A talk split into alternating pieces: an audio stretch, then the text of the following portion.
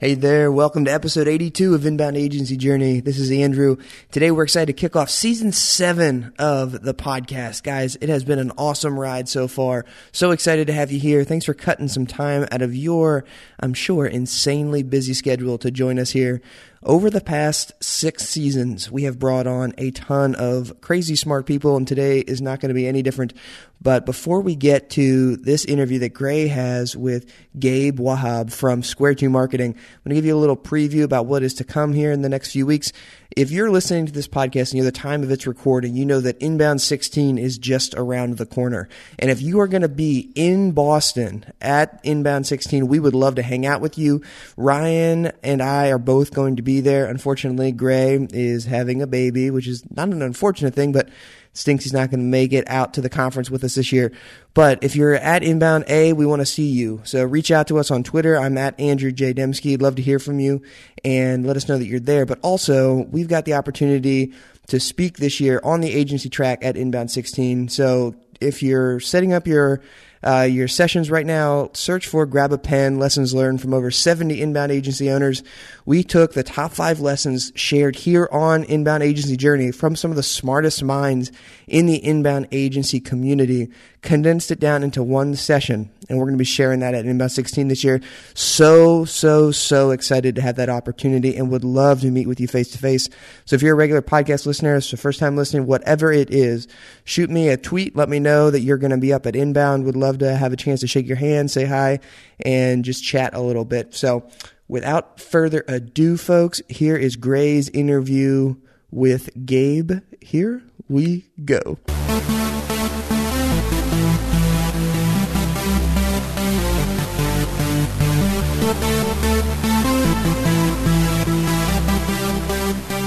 Welcome to Inbound Agency Journey. This is the show where inbound agency leaders share the strategies, shortcomings, and successes they've experienced in their journey toward building their dream agency. Now, here are your hosts, Andrew and Gray. All right, welcome back to Inbound Agency Journey. This week, I have the pleasure of bringing on Gabe Wahab. Gabe, we just talked about how to say it. Wahab, Wahab. Which way does the A go? Wahab. Wahab. We got it. I like it. Gabe, uh, Gabe's at Square Two Marketing right now, um, and we're gonna dive into his role and background, and we'll get all that all that goodness. But before that, um, Gabe, you were at Savvy Panda. Started that agency, is that right? Yeah, I started it uh, ooh, 2001 and ran it for 13 years. Man, so let's kind of go through. Obviously, there's a ton of history to go through um, since 2001. 15 years. Congratulations, 15 years uh, at at two different places. Um, but walk us through. Let's kind of go through just real quickly how what prompted starting Savvy Panda. Well, it just kind of actually, honestly, fell into my lap. I uh, was creating websites just for fun, and I was I was a freshman in college actually at the time, and um, had a business approach me, uh, architecture agency downtown Milwaukee and uh, they were looking for a website, and obviously we're looking for the the college price versus the Right. you know. And this is you know right at the beginning of 2000 when websites for businesses were hot and starting to become starting to become uh, a necessity, and um, they just approached me for that website and started with that and did a good job, and then just get kept getting referrals, referrals, referrals, and then by the time I was uh, done with college, you know, had a nice full client base and uh, just made sense to keep going and loved doing what I was doing. Yeah. So what was what did you study in school, or how did they know that you? Where did the web skills come from? Well, I was uh, computer science in school, and um, you know, just learn by doing. Honestly, learn Yeah. from wanting to get things done, and didn't really learn any web design in school. You know, it was all C++, Java, JavaScripting occasionally, um, but uh, yeah, it was all just self-taught to start. Nice. That's awesome. And you guys, I'm gonna. Were you guys big? You guys were big in the Drupal community or Joomla? Did you did you do a lot in Joomla? Yeah, actually. Okay. Yeah, Joomla community and and HubSpot were kind of our two areas of expertise, but started in the in the Joomla community and really really grew out of that. Right. So, and based in Milwaukee with Savvy Panda, is that correct? Yeah, yeah, Okay. we were based in Milwaukee, and then we actually opened up uh, a second office in Indianapolis. Oh, that was maybe five, six, seven years ago, something like that. We actually acquired another agency that was in Indianapolis, a small agency, and so we uh, we got a, a second office out of that. I'm getting all these good historical tidbits here. So, um, so you guys got how? What was the transition? And I'm just super curious, always in knowing people's like background stories and what, uh, kind of how it, how they got to where they are. What led you guys into the HubSpot community? So I was looking to market my own business. I was looking to, um, you know, create a marketing channel, and I just kept looking at advertising and radio and some of the other more traditional methods that were, other people were doing, and I was just like, this just doesn't make sense. This isn't for me. I don't really believe that this is the answer to my what I need for marketing. And so I started looking into it more and more, and uh, and then I actually so a lot of you guys probably know Luke Summerfield at, at HubSpot, and um, you know I had known Luke actually through um, the gym that we both go to. So we both go to a, a Brazilian Jiu Jitsu gym at the time. We had done some other things together as well uh, previous to that, and so I ended up actually bringing hiring Luke and bringing him on at the company, and he was going to run our marketing. And we started looking at HubSpot and what everything HubSpot could do, and said it was just an epiphany. It was like this: this is exactly what we need. I feel like not only can we do this for ourselves, but this is something that we could do for for clients as well. And I essentially gave Luke ownership of all that and said, "Figure this out you know, you're in charge with it. And he just took off with it and just got like killer, killer results for us, you know, just, just off the, off the chart results. And we just started growing like crazy through that. That's awesome. So from that growth, then using HubSpot, how did that transition into you servicing clients using HubSpot or building on the HubSpot platform? So, um, you know, it first started, I'd say, with with um, you know doing it for ourselves, right? We had to learn how to do it for ourselves, and we had to be successful with it for ourselves. We had to see what worked, what didn't work, and, and, and so on, and start getting the experience. And once we felt comfortable, and we were seeing the results that we were getting, I think we just started tapping into our client base and seeing who who made the right, who was the right fit, who could we help with this. Started tapping into our client base and saying, hey you know, what do you think about this?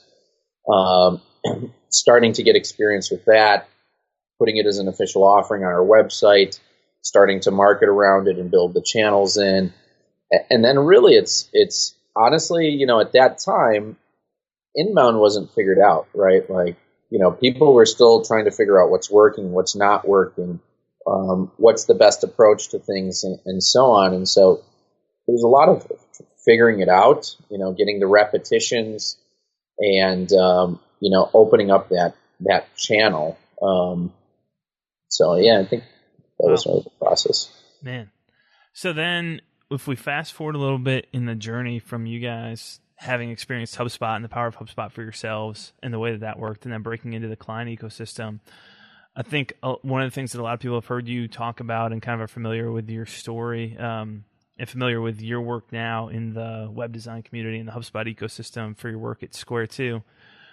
What was so? Maybe walk us through. So I guess we haven't maybe uh, formally said this, but Savvy Panda acquired by Square 2 in 2014, 2013.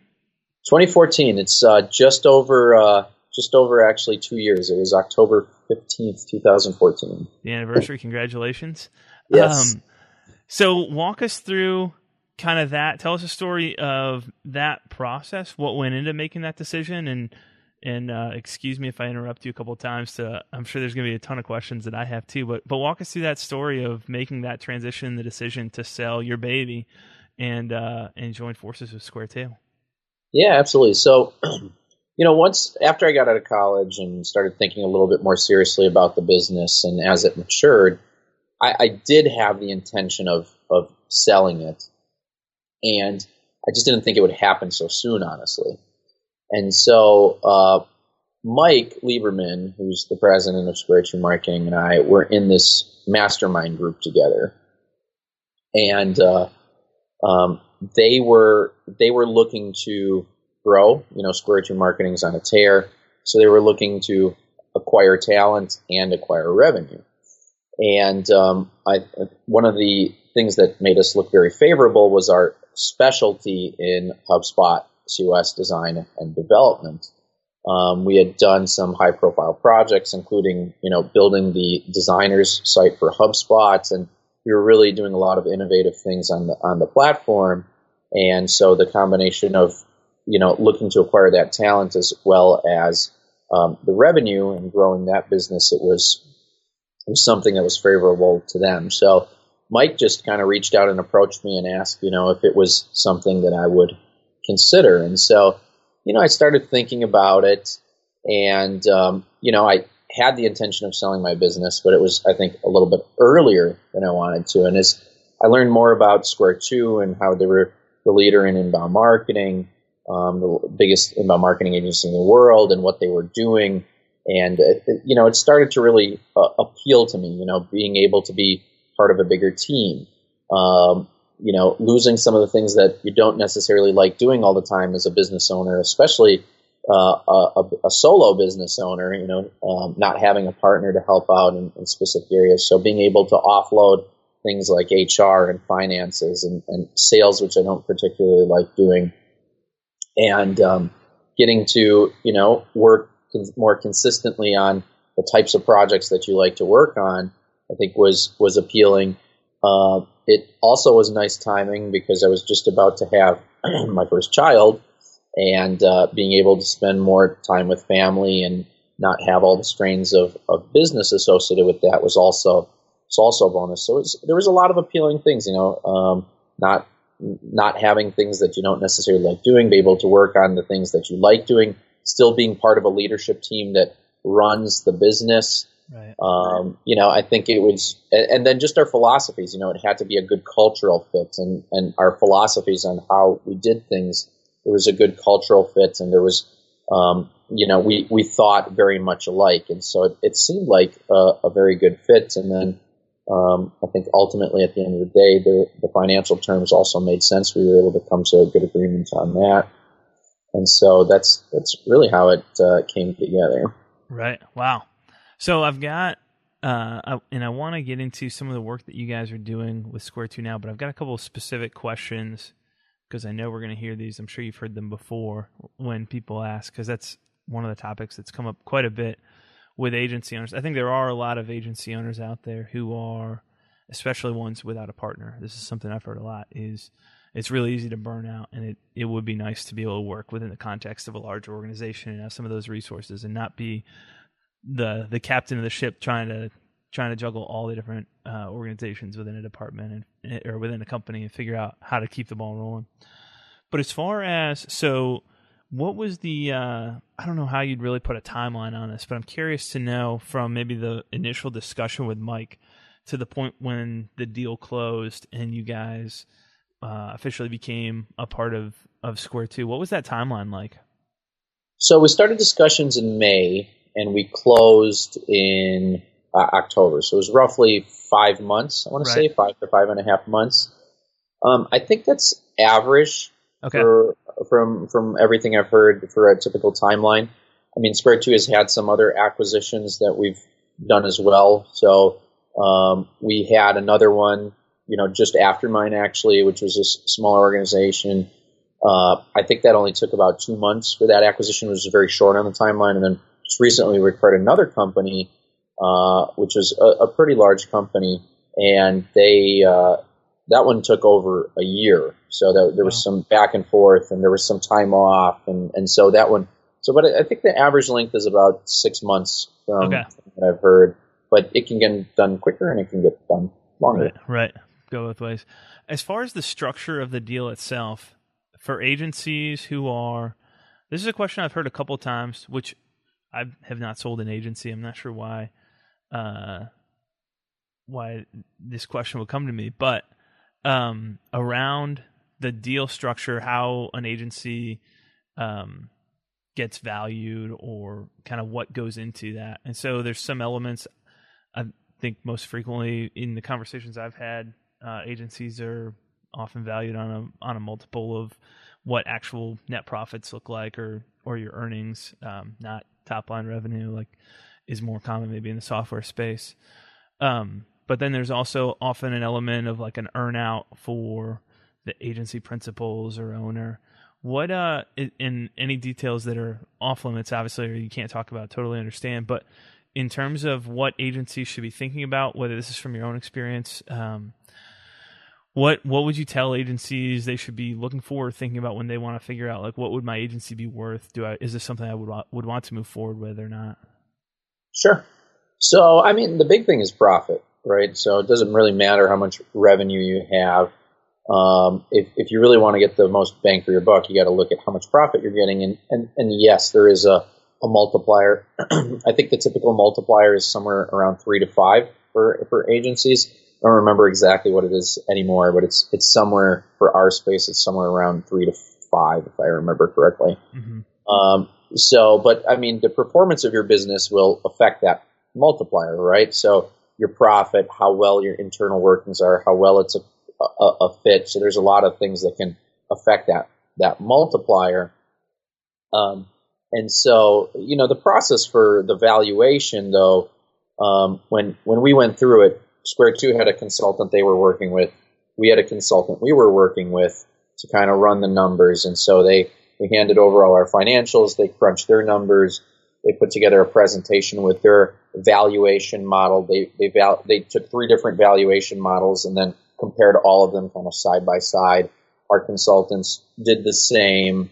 There was negotiation in there, of course, and then we came to um, an LOI, letter of intent. You know, after we came to some agreement, some just some rough agreement on terms. You know, here's here's the offer, here's the valuation uh, ba- or the, the offer based on the valuation. Here's the general terms that we discussed, and then out of the LOI, then you kind of go into the finer the finer details of structuring the deal and then finalizing it. LOI is not necessarily binding, other than you know, uh, other than maybe to the terms that you've agreed to. Um, but it just means that look, we're we're serious about doing this, and we have some agreed upon terms and then you know it starts going over to the lawyers, and you kind of start getting into the to the finer details on it. Um, so it, it was a pretty typical structure, you know, upfront payment, um, uh, uh, earn out over time, and um, uh, what else was there? Yeah, it's. Uh, I'm sorry. So we we had uh, uh, so upfront upfront payment, um, earn out over time, and then uh, mine also had a component of a, a, consistent piece over time as well. So um, sometimes you just get an earn out over time, sometimes you get that consistent piece. So it's but it's a pretty common deal structure, you know, upfront earn out plus some a, a consistent portion over time as well. Right. And um, so yeah, that was that was really how it was structured, and I, I think that's very common. That's a very a, a very common structure. Right. Well, that's helpful, and I appreciate you sharing it. Um, to try and for agencies who are thinking like, "Hey, I might like to be acquired at some point," um, I guess if you had to kind of sum up what what the advice would be to someone if they want to build uh, an acquisition target that makes sense. I mean, it sounds like the uh, some kind of specialization is obviously going to be attractive.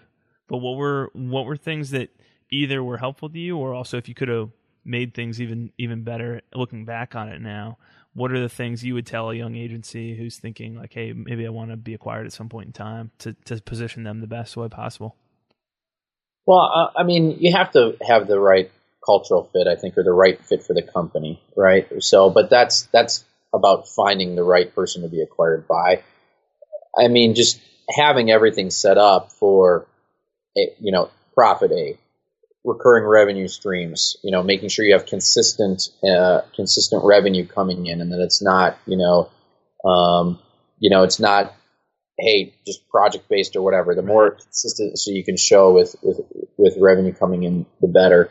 Um, having a, a, very talented team. Uh, that's stable and that's not ha- having a lot of turnover is obviously um, something that we look at. Cultural fit is very important. You know, how well are we going to fit into the culture? That's that's a little bit you can't really plan for that, I Right. guess. But I know when we look at evaluating agencies, and I, I, you know, I'm part of the team that will look at the agencies that we want to acquire and we evaluate, and we say no to just as many as you know as we're interested in. We have many that we say no to. Um, those those are some of the big things that we look at. Of course, is is revenue. How well are their clients a fit for our clients? Um, how how well are they a fit from our from our cultural perspective? Um, uh, we look at the team and the talent, of course, and so there's there's a lot of different things that that we're looking at. But uh, I mean, money money talks very loudly, so that's that's obviously a very key factor. So if you want to get the most bang for your buck, revenue and profits. Profit. That makes a lot of sense.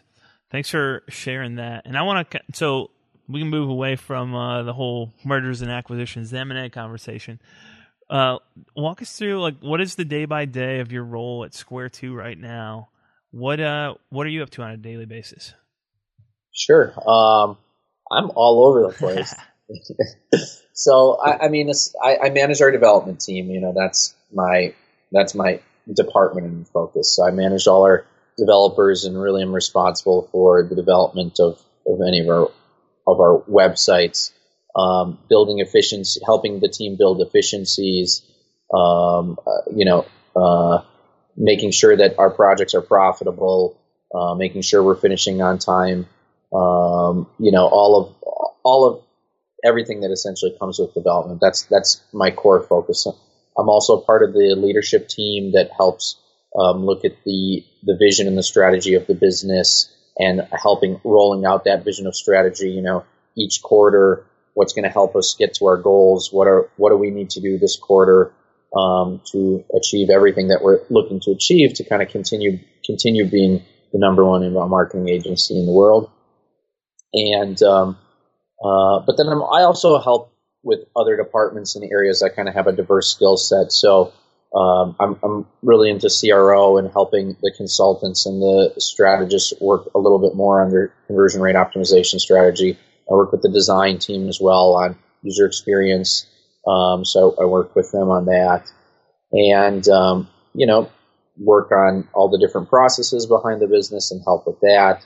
Uh, it, it's really different from time to time. I occasionally help with sales.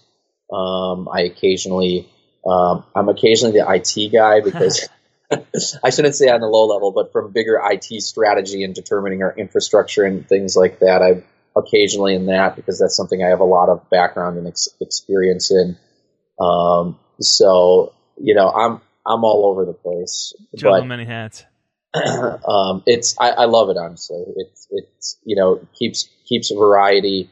Um, you know, I get to focus on my team, but then I get all these other things that I really enjoy doing that I get to help you know move our company forward with and provide assistance in those different areas. Right. Yeah, I know. It sounds like a really good fit for your skill sets and experience. I think coming from someone who's had to juggle all these different things uh, to be able to be involved in those, but not necessarily be the, the sole person responsible. Uh, sounds like a good matchup and, and kind of that ability to, to help out and support in a lot of ways, but not have to lead it on a day to day basis and, and be overloaded. So, Yeah, hundred percent. I mean, that's definitely that was definitely part of the appeal as, Right. as as well. You know, that was that was definitely part of the decision is having all these different areas of expertise that you can you can definitely rely on. And like we didn't we didn't do any in house content, and just that alone, having this incredible content department with editors and writers and content strategists, and you know, it was it was. Uh, um, just having this full team in areas of expertise. It's it's great being able to work with all these different really smart people. Yeah. So, um, quite a while ago, we had Mike on the podcast and talked about kind of the hive structure that you guys have and um, a lot of the way that you're approaching client work and uh, and delivering that. But we didn't get too deep into the actual development side of things. And obviously, one of the topics that's hot right now, especially in the HubSpot ecosystem, is growth driven design. You mentioned Luke earlier, and he'll be coming on the podcast here in a couple weeks. But he's kind of spearheading that whole charge right now. Um, so I'd be curious to know. This is something at our agency at Guava Box we've kind of struggled with. Um, I think it's hard. The larger the agency is, the harder it is to just make a clean split and say we're done with traditional web design. We're going to a completely different thing. And obviously, it's not like you've got traditional is one thing. It's not like we ever do something for five years straight and then it's a hard. There's things are always evolving a little bit. Um, but I'd be curious to know, like right now, as you guys are tackling projects, what is the workflow, the way that you're structuring um, and allocating resources, just the way that you're tackling projects? Are you doing growth driven design? Are you doing these kind of big website redesigns? Uh, it sounds like you're doing CRO, and uh, so there's a whole bunch of questions I have in there. But what's the overall kind of approach and philosophy with with clients right now? Sure. So, I mean, really, it's really about listening to the client and understanding their needs, right? So, it's going to be a little different for each client and what we do for them. I think one of the issues that we've had in our industry for inbound marketing is inbound marketing has really become very commoditized, and people aren't necessarily listening to what the client needs. They're just saying, "Hey, here's your list of things to do," and as the year goes on, they just go through their checklist and check things off. And it's it's really important to listen to your clients and understand their needs and be able to strategically plan for their goals and strategically plan for for success for them and then being able to consistently update and change that engagement. So, you know, we, we need to be, for us, we've really adopted Agile and Agile marketing and, and, and Scrum and being able to, to pivot and quickly and, and, and rapidly, um, rapidly change and, and, and implement. And it's something that's, I think, has been very successful for us. So as we kind of look at these engagements, you know, every engagement is going to be a little bit different. So some may be more, some may be very inbound focused and not as web focused. Some may be very web focused with a little bit of inbound. Um, but we don't necessarily distinguish websites over here and inbound marketing over here and growth driven design over here. You know, everything's intermingled. And so everything plays its own part, and it really depends on what lever we need to pull that that month in order to push our results out. So as we look at the engagements, you know, there's going to be areas that are more specifically focused in one area or another, most likely, um, but they're all intermixed. So, for instance, with us with growth driven design, we've really taken some of the best pieces of that, right? So um, launch pads, being able to launch a base foundational site and being able to do that very rapidly. That's something that we've adapted across the board for pretty much all of our websites. Um, we want to be able to launch very quickly. We want to be able to launch um, very, you know, uh, in a very timely fashion so that we can start generating results much quicker. Um, and so, you know, it's it's. I wouldn't say there's specific areas for us. Everything has just become intermixed and and we really look at what we need to get that client success. Right. Yeah, that makes a lot of sense. With the types of clients, I'm sure that the answer is going to be it depends and it varies, which is the answer to pretty much every question in in business and agency life. But um, like average lifespan of a project that you guys are doing right now, are there web design projects that are so? I guess maybe the like base level question is: Are you doing website projects apart from a retainer agreement with a client? It, it happens occasionally, but typically those websites are actually retainers in themselves and they involve some sort of component. So okay. it, it may be structured as maybe a shorter retainer for some of those where we're launching a website iteratively and we're getting to a point with it.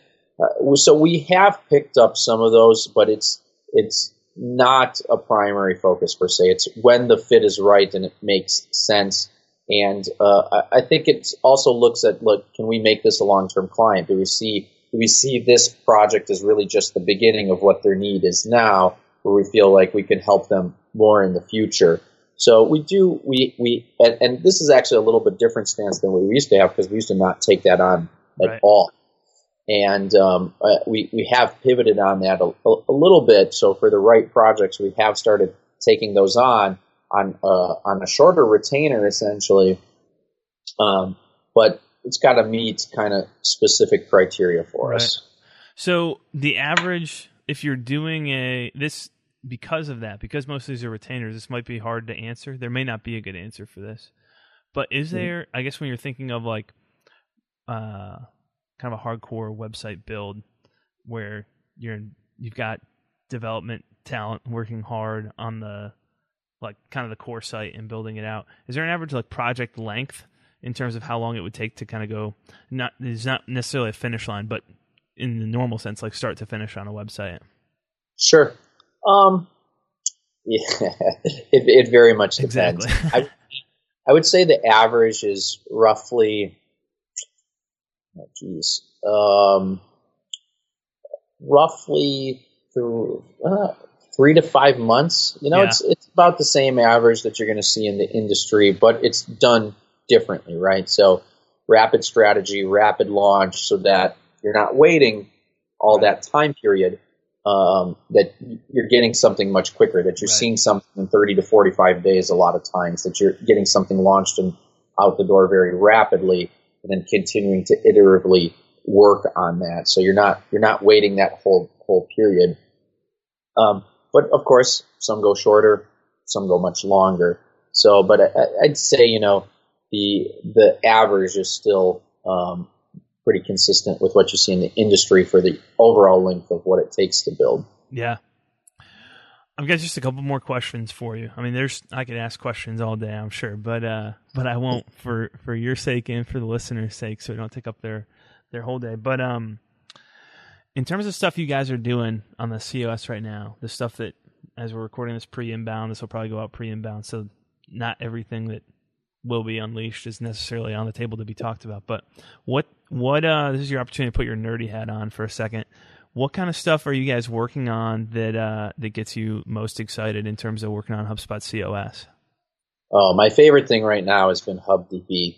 Um, so we've built a couple projects on HubDB, and uh, that that's really exciting. You know, that opens up the possibilities to do a, lot more things Yeah. and the, the user experience. So we, you know, when we showed this to our, our clients and how easy it is for them to manage the database and add records and and how simple of an experience it was, they were just so happy with it. It was just very simple, and um, and and for us being able to develop it, um, to develop it and, and put the the resources into the how we went about that, and for us to have the control as developers through that, and the client to be able to very simply then also be able to manage that database. That's that's uh, very exciting. Um, I'd probably say the second thing is also another beta feature, the multilingual. So we have a Mhm. few sites that we've built on on multilingual right now, and uh, going through that process and learning the multilingual features um, has has been um, has been very exciting. Um, and yeah, I think there's you know there's some e-commerce things that we're doing with with Shopify and HubSpot. Nothing too crazy. That's been that's been a little bit more fun and working with some um, some more advanced workflows. I think between the two, um, I, th- I think that's been fun. But Hu- HubDB definitely definitely takes it. I've, I've really loved working with HubDB. I'm in the same boat. That to me is, I guess, my first reaction was about time, and my second reaction was this is this is going to be awesome. So I'm really excited about the future and uh, and that's uh, evolution as it continues to grow. All right, I'm going to blindside you here with my last question for you, and this is not not work related. Oh, I mean, there's everything's kind of intertwined, but as a uh, as a dad with two kids, um, involved in a lot of different things, obviously wearing a lot of hats at work. Is there a morning routine, or like as you're getting up and getting prepped for the day? What does that first hour, 90 minutes look like? And is there something that you're following? And if it's not maybe something that fits in that, is there uh, like a routine that you have that uh, that feeds into your success? Well, um, it's surprisingly boring. Uh, and I think I think maybe the secret is is getting it done as quickly as possible so that I can get get to what I need to be doing. So, um, you know, a couple days a week, I get up at like five thirty in the morning and go to Brazilian Jiu Jitsu practice. Um, so those those days, I'm just getting everything ready the day before, so I can pretty much hit my alarm at five thirty and rush out the door to to get right to practice. Other than that, I mean, it's really just about being as efficient of my time when I, from when I wake up and getting out the door, you know, just doing all my basics to get here into the office so that, you know, I'm really maximizing my time, not, not, uh, doodling around in the morning. And, uh, um, so it's, uh, luckily I have my wife who's a stay at home mom and she's got the kids handled and, um, I don't have to worry about that. So the real MVP. Yes. so it's it's a surprisingly boring routine. Just uh, maximize the efficiency of your time so that you can spend your time in other areas. Really. For sure, I love it. Well, cool. Well, Gabe, thank you so much for your time, for coming on, for being willing to share. For uh, I mean, all this stuff will be in the show notes as well. But for people who want to follow you and what you're doing, especially with the Square, with the team at Square Two, what's the best place for uh, for them to keep up on you? Twitter and LinkedIn. Yes. So yeah, definitely Twitter and LinkedIn are, are, where I keep all my updates. And and if you guys want, come see me. I'll be speaking about CRO at uh, Inbound this year. I got a session, so that's a topic you're interested in. It's uh, demystifying CRO, um, uh, a beginner's guide to conversion rate optimization for low traffic B2B websites. So very specific topic that there's not a lot of information on. So if you you have a low traffic website under 50,000 visits uh, and are in the B2B space and are interested in CRO, this is a, a very spot on subject. I I saw the title and I don't remember off the top of my head. I'll see if you remember the, the time and date for it. But seeing that title, I was like, yes, this is inbound needs more of these niche sessions. That's like, here's exactly who this is for and what you're going to get out of this. That's way better than the super vague sessions that uh that you don't really know what you're signing up for. Yep, yep. So it's ten thirty, I believe, 10.30, 10.30, 45. It's the first. It's the first uh, first track or first like time slot on the first day that Wednesday. Okay, awesome, um, cool. Well, we'll make sure that info is in the show notes as well. Gabe, thanks for coming on, man. Absolutely. Thanks for having me.